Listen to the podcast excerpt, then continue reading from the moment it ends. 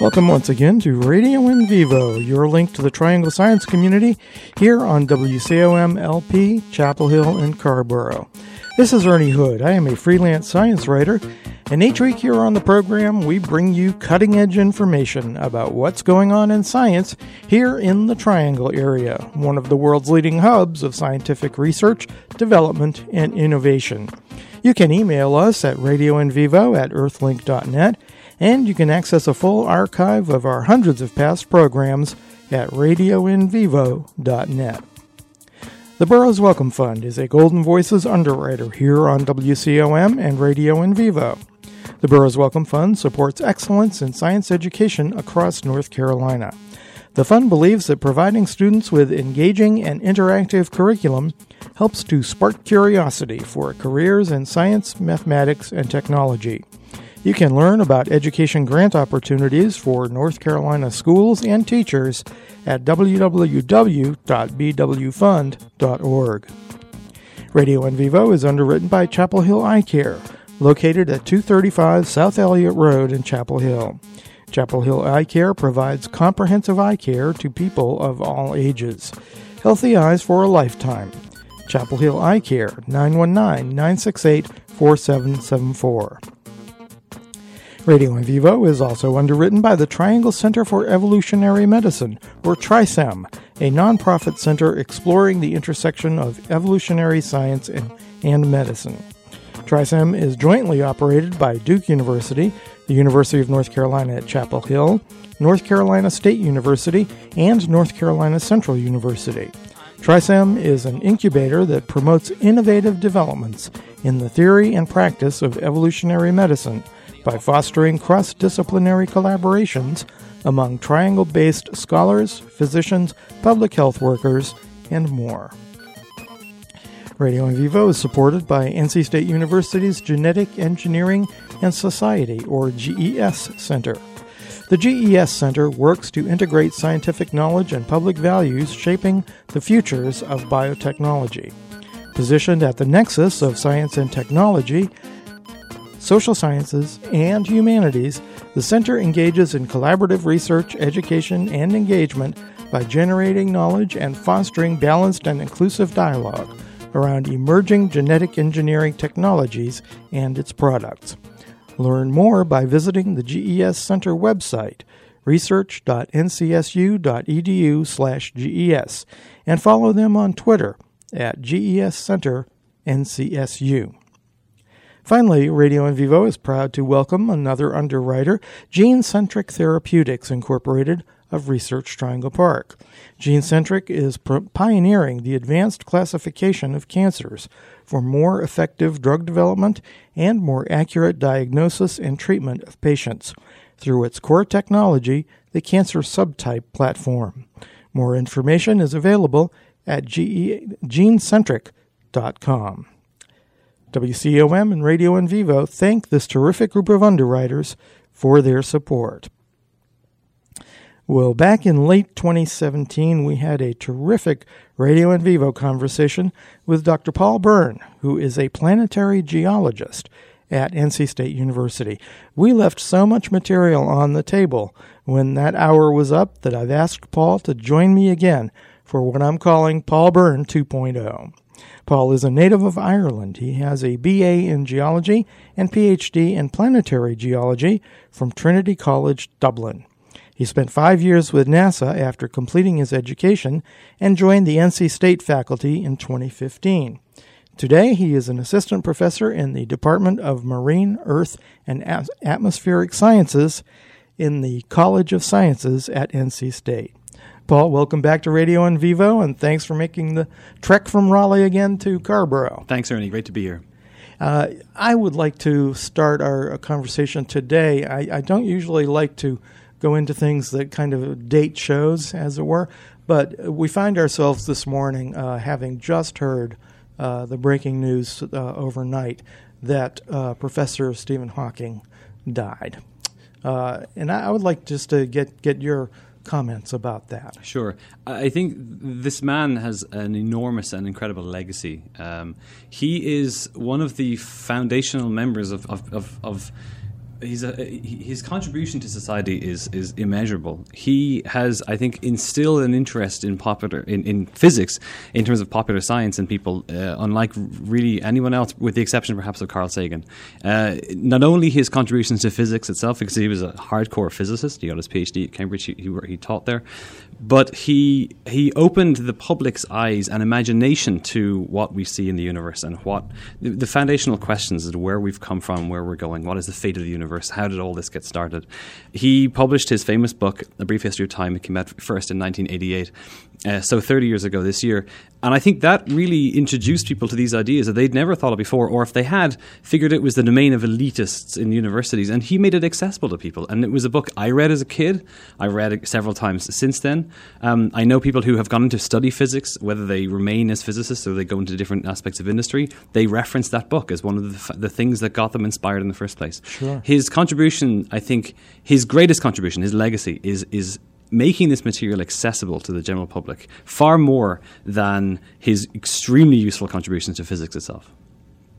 Excellent. Well, it's it's uh, waking up to a different world you know, now that he Yeah. is gone. Absolutely. I think, as I say, his legacy will long outlast him. And I think the, the, the contributions he's made have really helped shape our understanding of, of physics, of the universe, of how it formed, of how everything from the matter which we're made of to, to the energy that drives the expansion of the universe, all of that stuff, you know, comes from these questions that he encourages us to ask. And I think that's his single biggest contribution. And, and he will be sorely missed. To say nothing of the fact that he's a huge, you know, popular science and public, you know, he was in The Simpsons, he turned up in Star Trek, he turned up in The Big Bang Theory a few times. This guy was very aware that he had a brand, that he had awareness, and he used it to advocate for what he believed, for his education of people, and for this outreach he did. And, and he will be sorely missed. Absolutely. Well, Paul, uh, moving on to uh, the subject at hand, as it were, uh, I'd like to start where we left off the last time we got together. Uh, and at that point, uh, we were going to get you to take us on an audio tour of the solar system. Right. Uh, so, going from closest to farthest from the sun, why don't we begin that with that enigmatic body known as Mercury? Sure. And Mercury has a special place in my heart because Mercury was the uh, the planet that I studied for my first postdoctoral fellowship at the Carnegie Institution of Washington. I was involved in NASA's Messenger mission to Mercury. It was the first spacecraft to ever orbit the planet Mercury. We'd visited Mercury with Mariner 10, which NASA dispatched in the 1970s. But Mariner 10 was never able to make orbit of Mercury. It, it remained in orbit of the Sun, and it happened through three th- flybys of Mercury to only image the same half each time. So although Mariner 10 opened our eyes to what Mercury possessed, we only saw half of the planet. So Messenger really kind of showed us the whole planet and started enabling us to answer, to ask fundamental questions and begin to answer some of them. Uh, Mercury is an enigma. Mercury is not very much bigger than the moon. It's smaller than Mars, so that makes it the smallest of the four inner terrestrial planets that include Mercury, Venus, Earth, and Mars. Right. It is an enigma because it has an abnormally large iron core. So we know that Earth has an iron core. It has a liquid outer iron core, and the movement of that core is what's driving our magnetic field today. And it has a solid inner core. Um, we suspect that Venus probably has the same, although Venus does not have a magnetic field. Mars has presumably a core. We're going to find out later this year with NASA's InSight mission. We'll come back to that. Okay. So it wasn't surprising to find that Mercury has a core. What is surprising is that the core occupies most of the volume of Mercury. So on Earth, for example, the core mantle boundary, the, the boundary between the solid rocky portion of Earth and the outer core, is thousands of miles below our feet. Thousands of miles. In the case of Mercury, the core mantle boundary is about 250 miles under your feet. So the entire crust and mantle together is about 420 kilometers or so, about 250, 260 miles. It's not clear why it would have such a huge core and such a thin mantle. There are two leading hypotheses. One is that it happened to grow that way, that in the protosolar cloud there was just an, a lot of iron, relatively little silicate material. That raises issues with chemistry and the conditions, the reducing conditions that were present at that part of the cloud very early on. So there's some problems with that idea. The other idea, which is arguably more appealing to people like me, is that a gigantic impact very, very early on hit Mercury and stripped away most of what was a much larger mantle. Took that material away, blasted it into oblivion, and when it reaccreted, it was left with much less rock, and therefore that's why its mantle is so thin. There are predictions that come out of that idea, which we went to Mercury to test. We found stuff that contradicts that model. It could be the model could be improved to account for those new observations. The, the short answer is we don't know why Mercury has such a thin mantle, but it does. This means that although it's much smaller than Mars, it has the same surface gravity as Mars because it's got a much bigger iron core. I tell my students you can visualize Mercury as a giant molten ball bearing flying in space with a thin blanket of rock. Uh, as you as you've put it, a ball of fire wrapped in rock. It's essentially what Mercury is, yeah, Yeah. And, and, and it really does stand aside, uh, stand apart from the other terrestrial planets in the solar system. So you you mentioned that there's another uh, visit planned. Tell us a little bit You're more right. about that. So later this year, knock on wood, the European Space Agency is going to launch uh, the joint ESA JAXA, Japanese Space Agency mission, Bepi Colombo. And Bepi Colombo is a dual spacecraft mission. It's much bigger and more capable than Messenger. And the idea of Bepi is that it's going to make orbit of Mercury. Now, it will take approximately seven and a half years to get there. There are real issues getting to Mercury. And I think we touched off these the last day. Mercury is very deep in the sun's gravity well. Yeah. That means that when you are moving toward gravity, you're essentially freely falling into the sun. So you need either a very powerful engine, which costs takes weight and the, therefore costs money, or you take a very protracted journey by visiting, in the case of Messenger, it visited Earth once, Venus twice, and Mercury three times, slowing down at each encounter until it was going sufficiently slowly so as to be captured by Mercury's gravity on the fourth encounter. Mm-hmm. Bepi will take a, a similarly tortuous journey because, although it's bigger, it's got a larger engine, it still takes a very long time to get to Mercury if you want to slow enough to be captured by Mercury, because otherwise you'll just shoot right past going to the sun. Sure. Um, so Bepi will take about seven and a half years there, but it's going to have two spacecraft in contrast to Messenger's one. It will have the Mercury Planetary Orbiter, which will fly relatively close to the planet's surface, and unlike Messenger. There are real issues with operating at Mercury. There's a lot of energy from the sun. It's hot. There's also a lot of reflected energy from the surface of Mercury. So it's a hostile environment for spacecraft electronics. As a result, Messenger had what we call a highly eccentric orbit. It had a very elliptical shaped orbit. It came close to the surface um, as close as 200 kilometers sometimes, but then would go as far away as 5,000 kilometers. And I do that three times a day.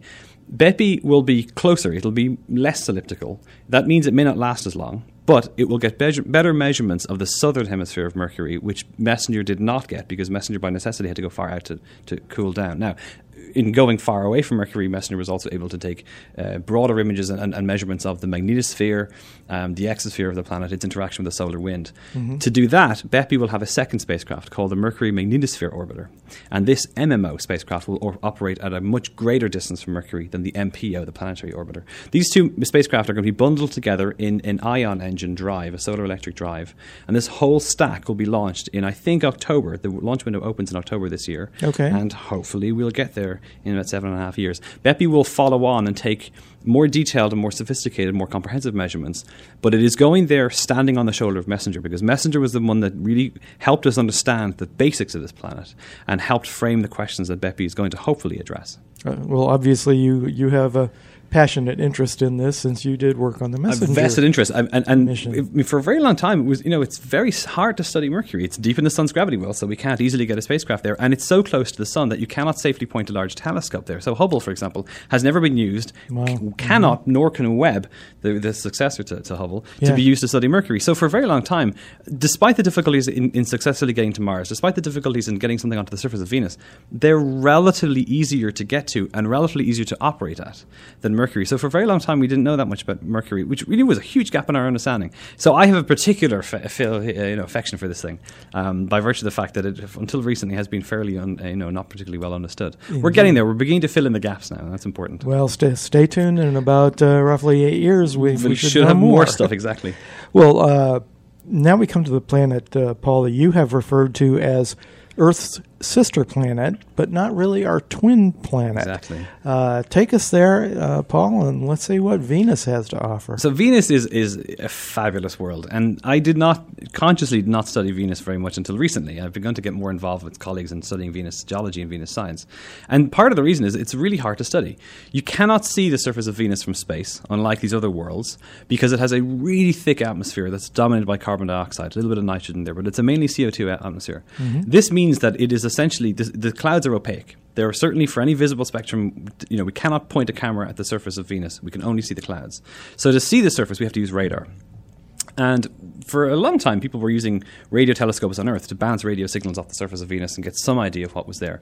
But it was really with NASA's Magellan mission in 1989. It made there in 1989, operated there for about four years. And Magellan gave us global coverage with radar data of what the surface looks like. And it looks nothing like Earth. What's strange about Venus is that it's 90% the mass of Earth, presumably made of the same stuff. It comes from the same parent star.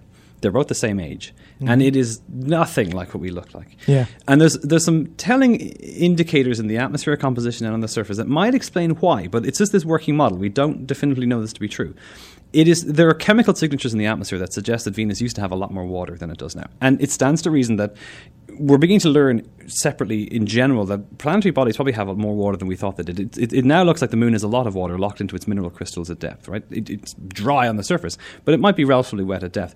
This is we're evolving these views of how of how much water planets get born with.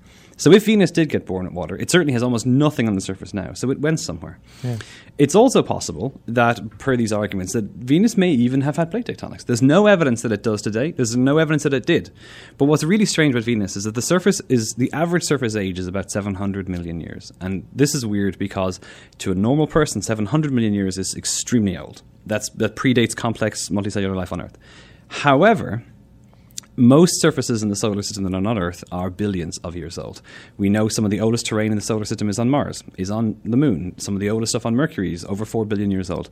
We don't see old terrain, I mean, geologically old terrain on Venus, which tells us that something is acting to resurface and somehow cover up this, this old terrain and replacing it with new stuff. Volcanism is a really effective way, widespread what we call plains volcanism, just enormous volumes of lava coursing over the surface. That's one way of doing it. Sure. But the, the answer, the fact is, we don't know where the older crust is, and we don't know why it's missing.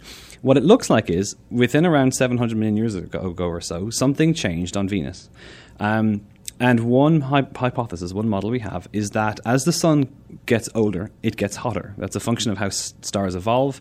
They're what's called the main sequence, which in our case our sun is. And as it's converting hydrogen to helium, it happens to get hotter and brighter.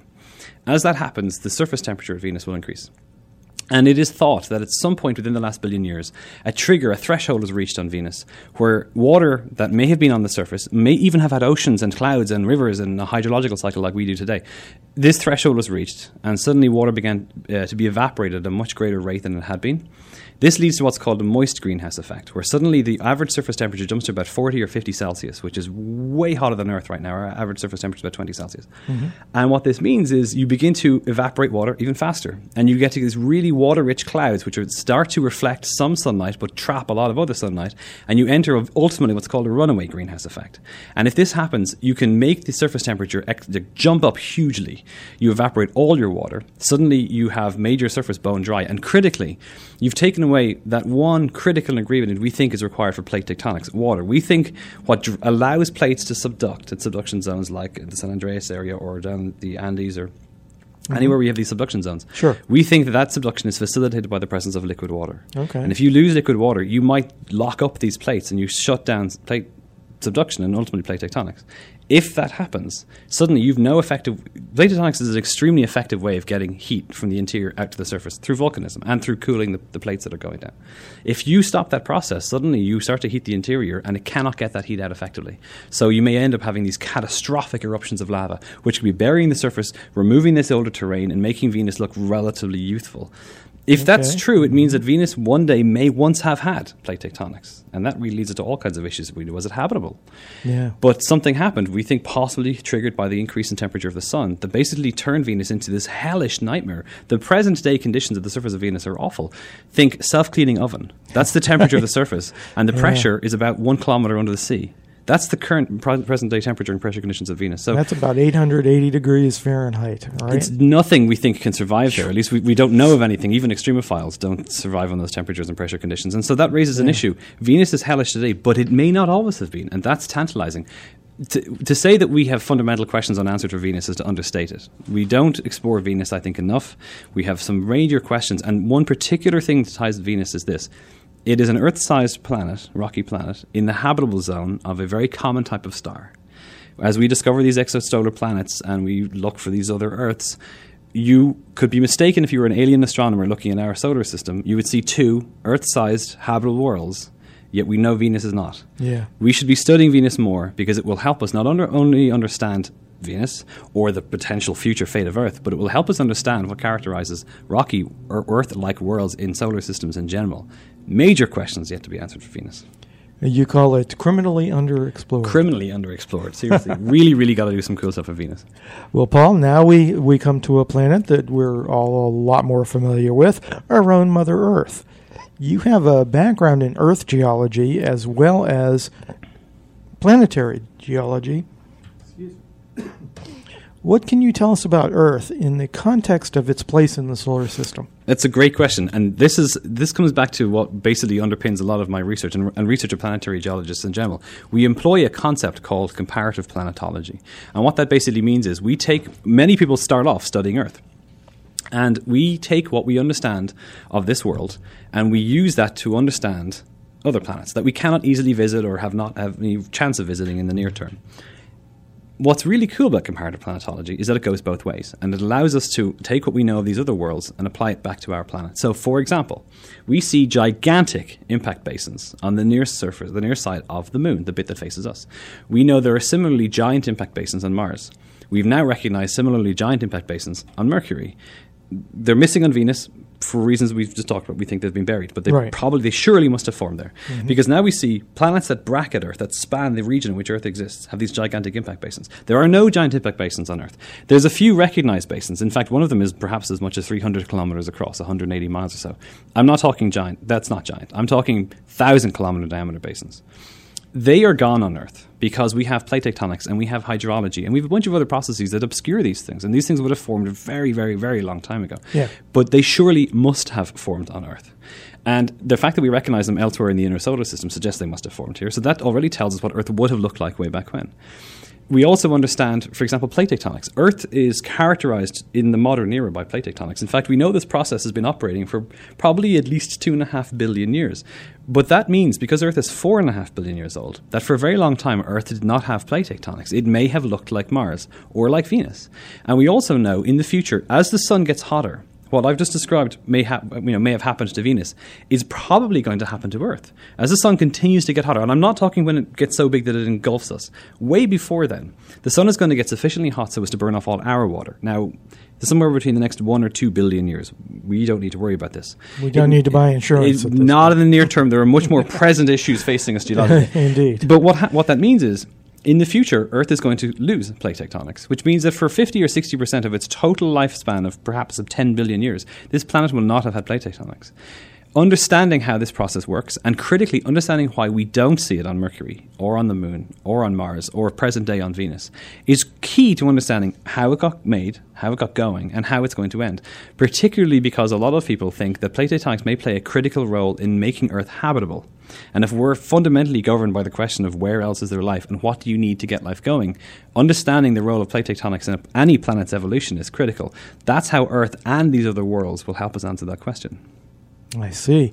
Well, you mentioned uh, a moment ago the moon, and we should not progress further with our tour before we're uh, paying a quick visit to the moon. Absolutely. Uh, what are the latest theories about its formation and its place in the solar system? So, our, our best understanding, we think, of how the moon got made is that very early on within the, the life history of Earth, within, say, a few, perhaps 10 million years, which is geologically very, very short, yeah. it's thought, the leading hypothesis, that something about the size of Mars, which is informally known as Theia, hit Earth, hit the proto, the young infant Earth, smashing it apart. The core, the central chunk of this impactor, Theia, went in and merged with our core, and a huge amount of debris was flung out. This debris formed first a ring, and then over time coalesced. It's now thought first into two or three separate small moons that then themselves accreted into what we now call the moon. And this explanation, which uh, was invented decades ago, it, it, with computer sophisticated computer modeling, we can begin to explore all the kind of consequences of this. It does a very good job explaining a bunch of things that are that are independent, disparate observations. It, it accounts for why there's a unique chemical similarity between some of the rocks from the moon that we've returned from the Apollo mission, for example, and rocks we know on Earth. So that already tells us that these things probably had a shared origin because they got very similar chemical isotopes. It also explains the angular momentum inside the Earth Moon system. That's very difficult to explain if the Moon, for example, had been captured by Earth, having formed someplace else. Um, there are other theories that suggest perhaps that the, the, fission idea that basically the Moon and Earth kind of came apart from the same thing very early on. Mm-hmm. But we have other issues that those other challenges those hypotheses pose. The idea of what we call the giant impact hypothesis is the, the leading contender, I think, now to help us understand how the Moon got formed. If that's true, it suggests that major impacts may play a, a leading role in the evolution of most planets. This might dovetail back to the idea that Mercury, very, very early on, got whacked by something big. It might explain why Venus rotates on its axis backwards compared to, it orbits around the sun the same way everyone th- everyone else does, but it rotates backwards. Now, wow. there are some models that suggest it may just naturally have happened that way. That's okay. But there are other models that suggest a giant impact would be enough to reset it and get it spinning the wrong way. And there's also the possibility which Mars, which we'll go to in a moment, may also have experienced a gigantic impact early on. So it's not in, in and of itself. None of these findings are, are conclusive proof, but they do kind of suggest that the very early phases of planet's life in general might feature catastrophic impacts, which in the, our case produced the moon. Uh, it sounds like a very chaotic system. I think it is, and, and we have we have other chemical data too from meteorites, for example, in particular, that suggest that very early on stuff formed really fast. Within a few, perhaps hundred thousand years, there were rocky things forming, and many of them were then blasted apart again. So it looks like certainly from our current thinking that this chaotic phase wasn't very long lived. But whilst it was there, it was really chaotic, and right. there might have been some spectacular impacts happening. Apparently so. Well, uh, Paul, as we venture out to more distance from the sun, let's uh, visit Mars, as you uh, just alluded to, uh, a planet that may someday see humans on the surface. Uh, I understand that interest in uh, missions to Mars has heralded in a new golden age of NASA exploration, whether we send a human there in the foreseeable future or not. That's absolutely right. Mars has uh, captured our imagination for hundreds, thousands of years. It features in mythology and, and cultures all over the world. Sure. Um, but Mars lately has really captured our imagination because we're realizing things that we didn't appreciate before. So, and I've learned this, you know, professionally through kind of meet, going to people, you know, places and meeting with folks. And I've realized, I've learned that for a very long time, Mars really w- wasn't given that much consideration. Um, it, it, the tantalizing possibility existed decades ago that maybe there was life on the surface. And NASA sent two probes, the Viking landers with the Viking orbiters in the 70s, to basically go and sample the soil to determine if there was any evidence of either organic matter or any of the other conditions that we think are required for life. Life as we know it. I'll put an underline under that. We'll come back to that later. Mm-hmm. It turns out that the two Viking probes, which landed in two different parts of Mars, did not find soil that was in any way that could accompany or accommodate life. And so that sort of put paid to the idea of Mars as sort of an abode for life. We knew in the, in the 60s, and we began to send these probes to Mars, and Mariner probes in the, in the 70s, there were no giant cities. The canals that had been reported did not exist. Right. So we, we weren't really expecting, you know, what we'd saw in, in Pulp Fiction from the 20s and 30s, right, that there was, you know, big vegetation and these long, you know, limbed Martians. We knew that wasn't going to be the case, but maybe there was microbial No, no little green men. No little, or big green men, no. But maybe there was, you know, little green microbial life. And, sure. and Viking said no. And so for a while, attention turned away from Mars. And then there was the discovery of ALH 84001, which is a meteorite recovered from Antarctica from the Allan Hills site in 1984.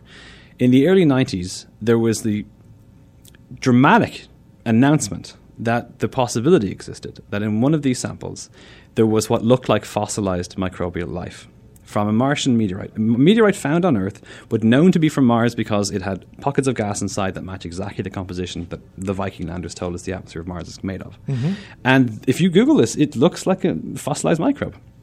If you've seen the movie Contact, yeah. the, that movie features Bill Clinton cut out from real press releases and put into the context of that movie. And in the these press releases that he really features, he talks about how this is a major discovery and we're going to have to monitor it carefully. He was talking about the ALH 84001 discovery, this potential discovery of fossilized alien microbial life in a meteorite. My understanding is today generally the consensus is that it is an, an abiogenic thing. It's not life.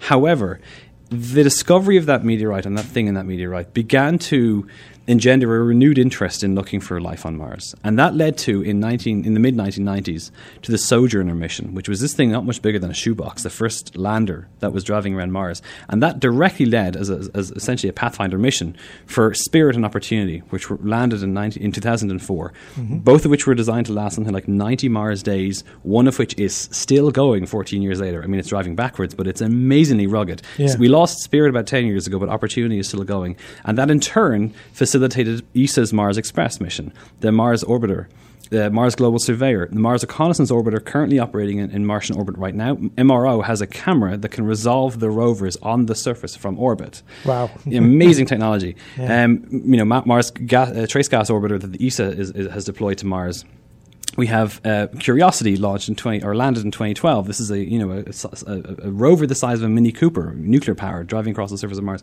The there has been a renewed focus and and, uh, and I guess the search for potential habitable conditions is what's been driving the search uh, for life on Mars in the last 20 years. The mantra is follow the water. Yeah. And that coupled with new observations from orbit of what look to be hydrated minerals, uh, minerals that look like they have been in contact with water, which is a big thing because it suggests there might be water today Mar- on Mars. The role water has played in the formation of you know valley networks we see all across the southern hemisphere of that planet.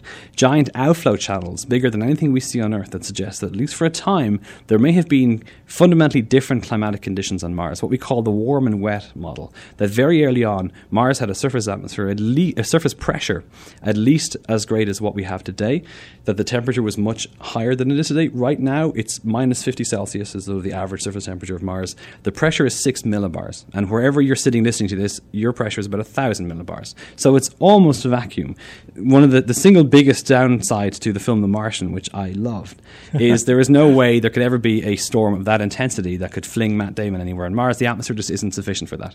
But it's possible three or four billion years ago, Mars may have had a much thicker atmosphere. And if it had a much thicker atmosphere, it would allow liquid water to survive. It cannot survive in liquid form today. It could have billions of years ago. And if you have liquid water on the surface on a world like Mars, you may have had life. That's what's governing this drive, this search to, to look for evidence of past habitable conditions on Mars. Uh, but obviously, no no definitive results yet. No definitive results as yet. There is a plan that is being gestated right now. It's an expensive plan to see to fruition to return samples from Mars to Earth laboratories the Curiosity rover can do amazingly advanced things, but it cannot ha- hold a candle to the techniques we have in labs on Earth. I mean, that's just that was one of the fundamental science goals for the Apollo mission was to return these rock samples. Yeah. Um, if we are able to, in the next two or three uh, decades, return samples from Mars to Earth and, and keep them here for hundred years and, and, and, apply to them all of the te- techniques we have today, plus those we'll develop in the future we may be able to have, a, we will have definitively a much better understanding of Mars's early history, its composition, its interior structure, its climatic history, all that's recorded in its rocks. That will help us understand if it was once habitable. The idea of a warm early Mars is not universally agreed upon. Mm-hmm. Whether or not we will be able to actually recognize extant life is a huge question, to say nothing of the fact that we still, for good reasons, only look for life that we will recognize which means if there's some other kind of weird alien life that does not operate as it does in this world, we will miss it because we won't know what to look for. And, sure. and that's okay. We have to start somewhere. Mm-hmm. The question of life on Mars, whether present today, uh, maybe hundreds of meters underground, or may have existed on the surface four billion years ago, that's going to remain an open question for a lot longer. However, everything we learn about Mars, regarding its life or not, is going to be useful for us to understand what, the, what it's going to take for us to live on Mars, for us to terraform Mars or simply live in habitats. Because I agree with Elon Musk in this regard. We need to become more than a one planet species. And I think long term, hundreds to thousands of years, and most people don't think in those timeframes, it is useful for us to learn how to operate off world, how to get onto other places and live and farm and survive and thrive off world. All of this research from Mars, that's not its primary goal, but it, all of it will be in support of our understanding of what it will take to live and thrive on Mars. Well, now, Paul, we come to the Jovian or Jupiter like planets, uh, starting, oddly enough, with the giant Jupiter. So, Jupiter is a magnificent world. It is 318 times the mass of Earth. It is just gigantic. If you look in terms of mass, that solar system consists of the Sun and Jupiter. It has it's a mixed blessing. Jupiter, we think, plays a huge role as a giant gravity well in attracting things that might otherwise potentially hit us.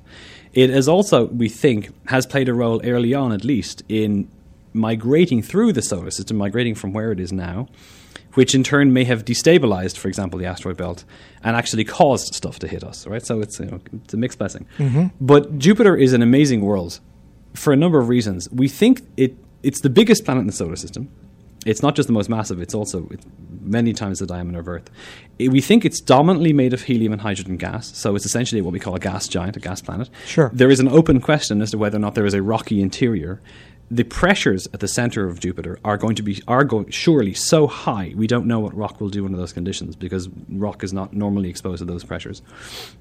But certainly, we are learning a great deal more about Jupiter right now, thanks to NASA's Juno mission, which has operated there for coming up on two years. Juno mission, the Juno mission is this gigantic spacecraft, three huge solar panels, and it is flying, i i- kind of looping again eccentric orbits close to and then far from Jupiter, and it has an array of instruments that are basically probing the interior structure of Jupiter in terms of the composition of the clouds, how deep they go, the magnetic field, the interactions with the cloud patterns we're seeing. Mm-hmm. It looks like some of the cloud bands we see on Jupiter ex- are, are extending thousands of kilometers into the planet's interior.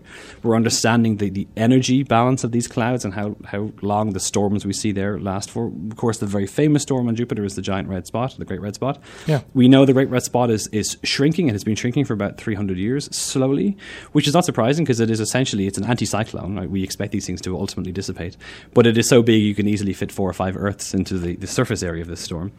But we're, we're learning so much about Jupiter, but critically, we're recognizing worlds like this in other solar systems as well. In fact, Jupiter sized planets and bigger are the easiest to detect because of the various methods we use to detect exosolar planets. You're going to pick the big ones up first. And so we find a lot of these worlds, and, and indeed much bigger than Jupiter. And that is really instructive in our understanding of how these things form and how common they are. What is a conundrum right now is that Jupiter is located about halfway, if you like, it's not geographically halfway, it's about five times the distance from the Sun as Earth is. But if you look at the, the, the eight recognized, currently recognized planets, there's the four inner rocky ones, there's the four gas ones that go farther out. Mm-hmm. And Jupiter's sort of in the middle. And the thinking for that has been that it's pretty much just beyond what we call the ice line or the frost line. So a distance from a star where essentially water ice can form and, and re- be retained without being evaporated by the energy from that sun. We think Jupiter's at that sweet spot where it was f- close enough to have some rocky stuff that might have formed the core of Jupiter, but far enough away that it could retain a thick gaseous atmosphere without the sun essentially evaporating that atmosphere away. That's why we think Jupiter is where it is and why it's so big. What's paradoxical about this is that most, not all, most of the large Jupiter planets we've seen in other solar systems are really, really close to their sun.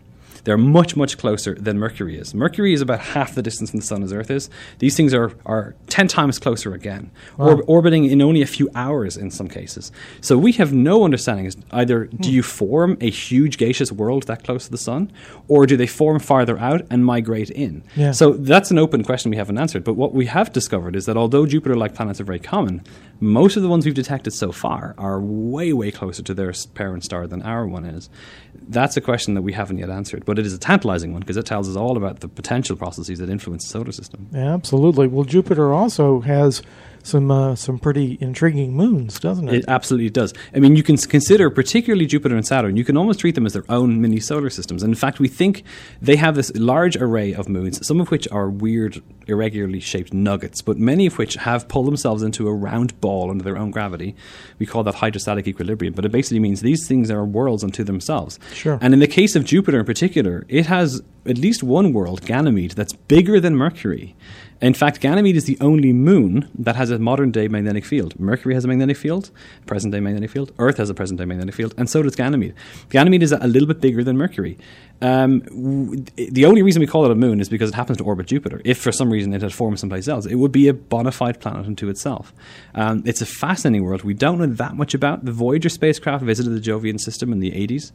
The Galileo mission operated, did a grand tour of the Jovian system from about 97 to 2003 or so. So it was essentially the forerunner to the Cassini mission, which recently finished up in Saturn. Um, and, and that gave us some basis to ask fundamental questions. It told us the basics, how big these things are, what their likely composition is. But we have so much more to understand for these worlds. That's why Juno, Juno right now is visiting Jupiter. The European Space Agency is developing a mission called JUICE, which is going to visit Jupiter and do a grand tour. And my understanding is that the, the latter part of the JUICE mission, now this is in, well into the 2030s, is going to set up orbit around Ganymede and, and particularly, you know, focus on that world in particular. Um, Ganymede is an amazing world. It, it's got this magnetic field. It has a rocky interior, but its outer surface is made of ice. It's frozen water ice. It's made this thick ice shell that shows all kinds of strange, you know, geological features. And we think there's a liquid water ocean underneath that shell. In fact, one model suggests there's a thick ocean. Another is that there's actually layers of ice and water in this sort of weird sandwich layer. But what we do know is that the combined thickness or depth of this ocean is 800 kilometers. Wow. That's 500 miles. The average ocean depth on Earth is fi- is three miles, five Yeah. kilometers, Yeah. and this thing is 500 miles deep on a moon, you know, bigger than Mercury. These are tantalizing, exciting worlds. And Jupiter also, of course, has uh, Io, which is the most volcanically active body in the solar system. Its volcanism is not driven by heat the way it is in these inner solar system worlds. It's driven by squeezing between uh, Jupiter and these other moons. It has Europa, a mission that uh, a planet right now that is a, a focus of substantial study for NASA. NASA developing a mission called Europa Clipper, which we think will launch in 2024. Europa has the tantalizing prospect of not only an, an, an ocean, a liquid water ocean underneath its ice shell, it may even have life inside that ocean. And understanding the conditions and, and how thick that ice shell is, how thick that water is, whether the water is warm, is it convecting, they're fundamental questions that will help us understand whether or not these worlds may host life. And if Europa might, then so too might these other icy satellites orbiting Jupiter and Saturn. So, an amazing place worth of, st- you know, a mini solar system unto itself. Absolutely. Well, take us to Saturn. So Saturn is the next biggest planet in the solar system. It's the second of the two gas giants before we get to the ice giants, Uranus and Neptune. It's about twice as far away from the sun as Jupiter. So already you're kind of getting this big, you know, exaggerated or uh, extended distance from the sun. Sure. But Saturn is, is a beautiful planet. It's the ringed planet. One of the things we've learned recently is that some of these rings may be relatively recent. An, o- an open question for a long time was were these rings formed way back when the planet formed, or are they geologically recent, perhaps a few hundred million years? It now looks like the preliminary answer to that question is that these rings might be recent, which means we are fortuitous to have evolved in an epoch in the universe in which this planet has these beautiful ring system. Um, if you take the rings away, Saturn is a fairly nondescript world. It does not have the attractive bands that characterize the atmosphere of Jupiter. And so, as a result, on the face of it, it's not that interesting a place. It is for a pile of, pile of reasons, but it doesn't have, have the kind of a, the, the immediate attraction or the giant spot that Jupiter has. But Saturn has its own mini solar system as well. And one of the most interesting bodies in the solar system orbits Saturn, a world called Titan. Titan, again, is also bigger than Mercury. Titan is a monstrous moon. Um, but it has a thick m- methane, smoggy, hydrocarbon rich atmosphere, which, like Venus, means we cannot see the surface of Titan. We need to use radar. We cannot use regular cameras to see. And the Cassini mission, which reached Saturn in, in um, 2004, after launching in 1997, Cassini carried on, uh, on board a radar. It, it orbited the Saturn planet itself, but it, it did all these flybys of these other moons. And showed us Titan to be an amazingly weird place. It also carried the Huygens probe, which Right. it which it landed. It left the, the Cassini spacecraft. Uh, Huygens uh, descended through this, this, the Titan atmosphere, taking images and measurements of, this, of, the, of the, the clouds and the composition of the air, and then eventually settled down and landed on the surface and showed us this this field of strewn with these rounded boulders, which we know are made of water ice. The upper surface of Titan is this ice shell, again, this frozen ice shell, and the temperatures of this part of the solar system are such that ice is almost as strong as granite there. So you're talking about a solid, you know, all but you know, rock and all but name. Yeah. But what's amazing about Titan is that it has this thick atmosphere, it has this icy outer shell, it has a modern day hydrological cycle. Now, we sometimes refer to it as a methanological cycle because methane is the fluid agent. It's so cold, it cannot be liquid water. Water is frozen at these temperatures. Yeah. But methane or methane is a, is a fluid. It has river channels, it has lakes, it has all the catchment features you see in river, riverine systems and the lacustrine systems on Earth. It rains. It, it rains solid methane. I mean, this is an amazing world. This is all on the ice shell. That ice shell is a few tens of kilometers thick. Underneath that is a gigantic liquid water ocean. And below that again is a rocky interior where there may be stuff at hydrothermal vents. Titan has two potential ecosystems or biosystems that could be operating there.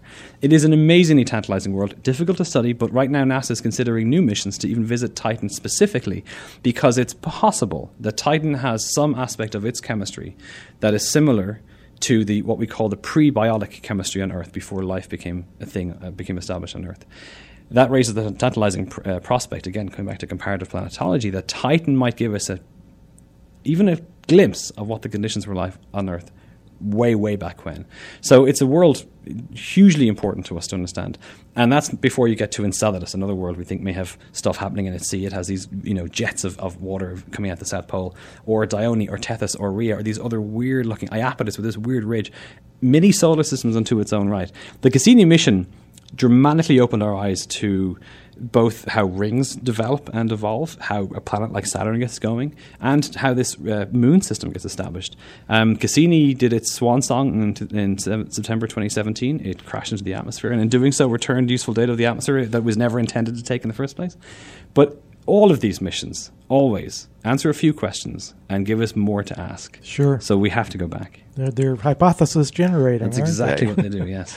uh, well, uh, Paul, we are getting progressively uh, farther out from the the sun and from the Earth, uh, as now we visit Uranus. Uh, what do we know about that distant planet? So it turns out we don't know very much. We've only visited Uranus and Neptune briefly with the Voyager 2 probe when it did its grand tour. When it was launched, there happened to be a particular alignment of planets that allowed a relatively modest spacecraft with a relatively small engine and fuel tank to be able to use gravity, gravity assists to visit these worlds. You can visit Uranus any time, but you need an often cost prohibitive engine right? And basically, mass equals dollars in terms of launching this stuff. Sure. So Voyager was just particularly well positioned to be able to visit all these worlds, and that's why we haven't gone back to Uranus or Neptune since. They're extremely expensive. Even getting a relatively simple spacecraft with very simple instruments there might cost two to three billion dollars. So it, it has been essentially cost prohibitive. Mm-hmm. But we've been lucky, and we can sort of use things a little bit remotely with telescopes. And the new James Webb telescope, which you know, hopefully will launch a schedule next year. Webb will be able to give us new observations of these worlds. Not uh, nearly like the resolution you'd get with a, spa- a, visiting spacecraft, but better than nothing. Sure. But Voyager 2 is really what we know of these worlds. And, and Uranus is an amazing planet. On the face of it, um, in fact, we could almost treat Uranus and Neptune together because we visited them with this spacecraft you know, very close in time. They're both sort of bluey hinged. Uh, Uranus is more kind of a bluey green color, Neptune is a deep blue color.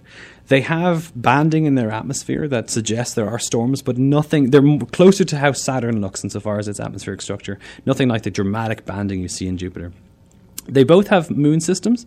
Some of the moons of Uranus in particular are fascinating, but because the Voyager spacecraft, Voyager 2, was never designed and wasn't able to orbit, it simply did a fly past, which means whatever moons you happen to see in that part of space as you go past, you happen to image.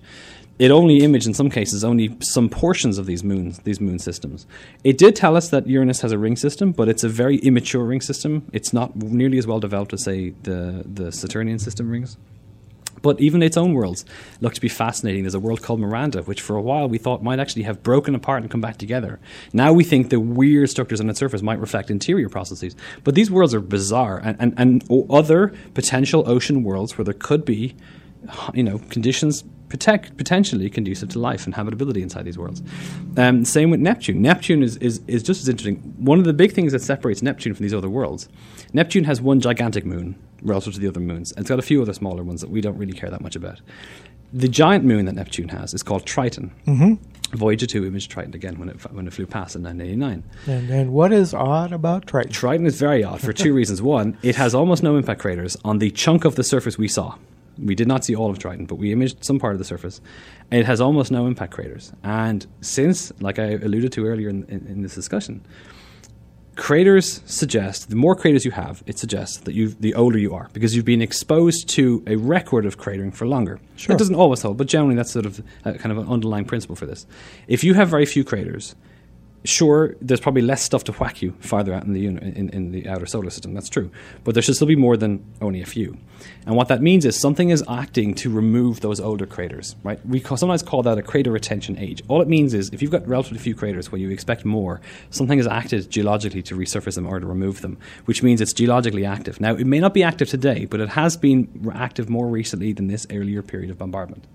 And that's surprising because our kind of conventional wisdom had been these worlds this small. Triton's pretty big, but it's it's not a planet that these things should have burnt out of their internal energy very early on and shouldn't be active anymore. And yet, that's not the case for, for, for Triton. In fact, we even see what look to be streaks of, of, of jets of material evaporating and, and, you know active. It's almost a form of what we call cryovolcanism on the surface of Titan. These things were observed to be happening during the flyby in 1989. If they uh, operated in 89, they sure operate today. So, how is a body this old?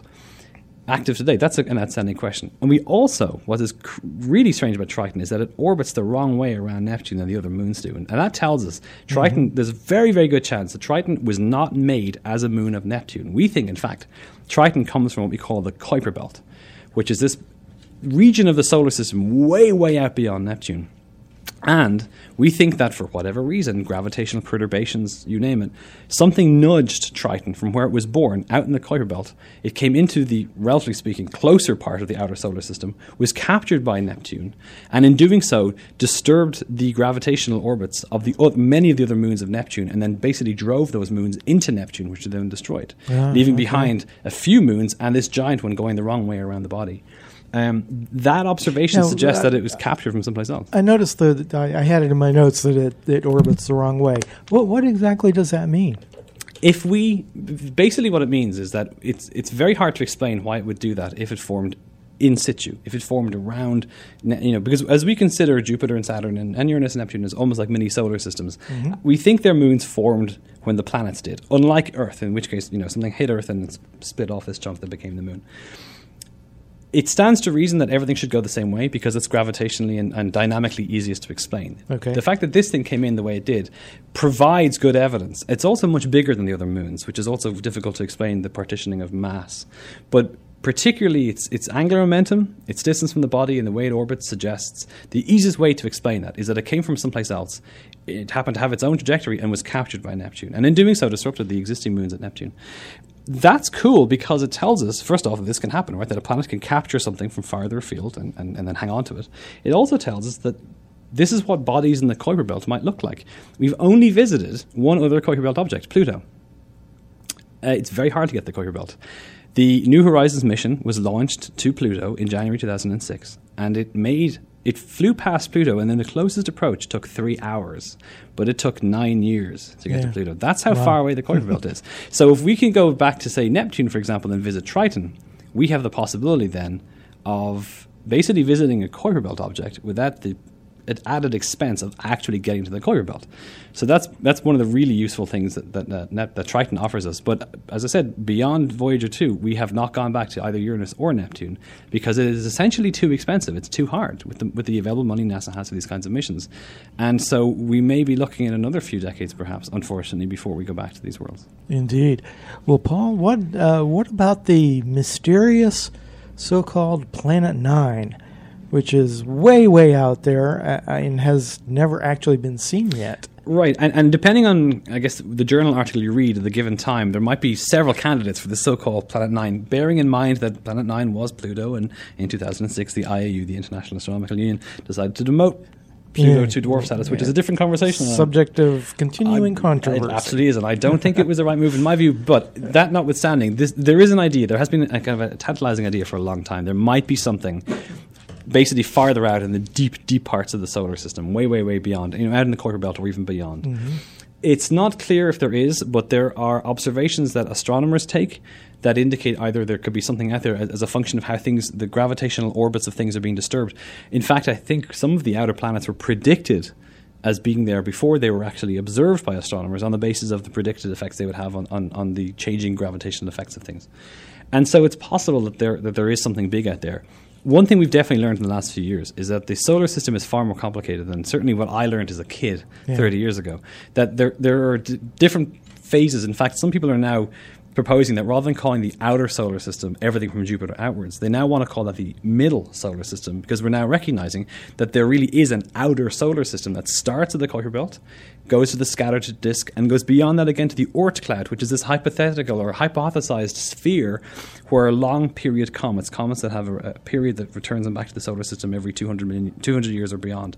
It's thought that some of these comets might, might come from the same region of space that we now kind of dub the Oort cloud. The Oort cloud if it's true and really there, extends almost a quarter of the way out to the next star system. So we're beginning to realize the gravitational influence of the sun extends way farther out than just where the planets are. Yeah. And this kind of makes us think maybe we should consider the outer planet, the outer solar system, to really mean this really distant part of the, of the solar system. I understand that there are uh, thought to be potentially seven more worlds in the in the so-called habitable zone. Right, and so this gets to the issue that you know you might legitimately have objects out there that we have not directly imaged or seen that Yeah. might legitimately be there that we they're very very hard to see because often we use reflected light from these things to recognize them. If these things are dark or very far away and there's not much light out there. They're really really hard to detect. But with improved radio telescopes in particular, we're going to be able to survey this part of space more and more. And I think in the next 20 or 30 years, we're going to see dramatic new discoveries of worlds, and potentially even including these so called Planet 9 and 10 and 12. There may be dozens of large bodies out there that we have not even considered exploring yet. Well, it's it's going to be some incredible discoveries over the next For sure. 10, 20 years. I- what the as last- long as the funding keeps coming. That's the biggest issue. And what the last 20 or 30 years have told us is that whatever we thought we knew, we didn't. So, which means that whatever we think we know now is incomplete. Indeed. Well, Paul, uh, it's it's been an amazing hour, uh, fascinating. Uh, you are such a wealth of information and, and great fun. Thanks so much for joining Thanks me so again My on pleasure. Radio in Vivo. We've got some great guests lined up in the coming weeks here on Radio in Vivo. You can check the website radioinvivo.net or our Facebook site for the lineup of upcoming shows. Join us again next time for Radio in Vivo, your link to the Triangle Science community, right here on volunteer powered WCOM FM, Carrboro and Chapel Hill. If you enjoy the show, we also ask that you support the station by visiting our website, wcomfm.org, and make a secure online contribution by clicking the Donate Now button. We rely on listener support to keep your voice in the community on the air. Thank you for listening, and we will catch you next time around.